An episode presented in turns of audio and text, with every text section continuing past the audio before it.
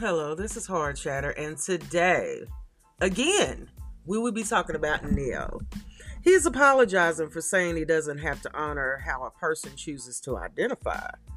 I've always been an advocate for the LGBTQ plus community. Okay?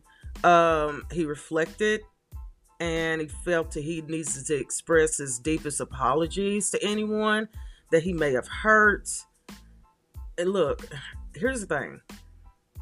Just because you don't agree with somebody doesn't mean you're against them.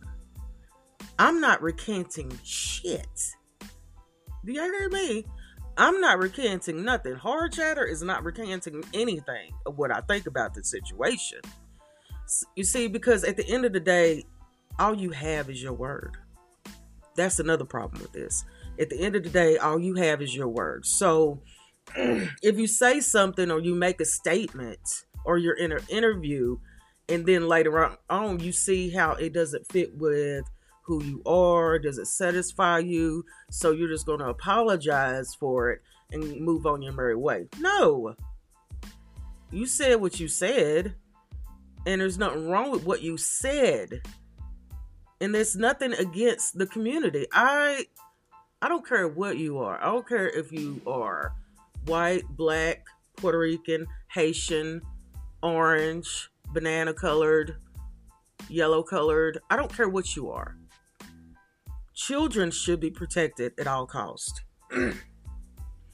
And, you know, that's all he was expressing his concern over, was allowing a child, especially at the age of 10, to decide whether they want to be a boy or girl and go through with the surgery on their own cognizance. And no, that's not right.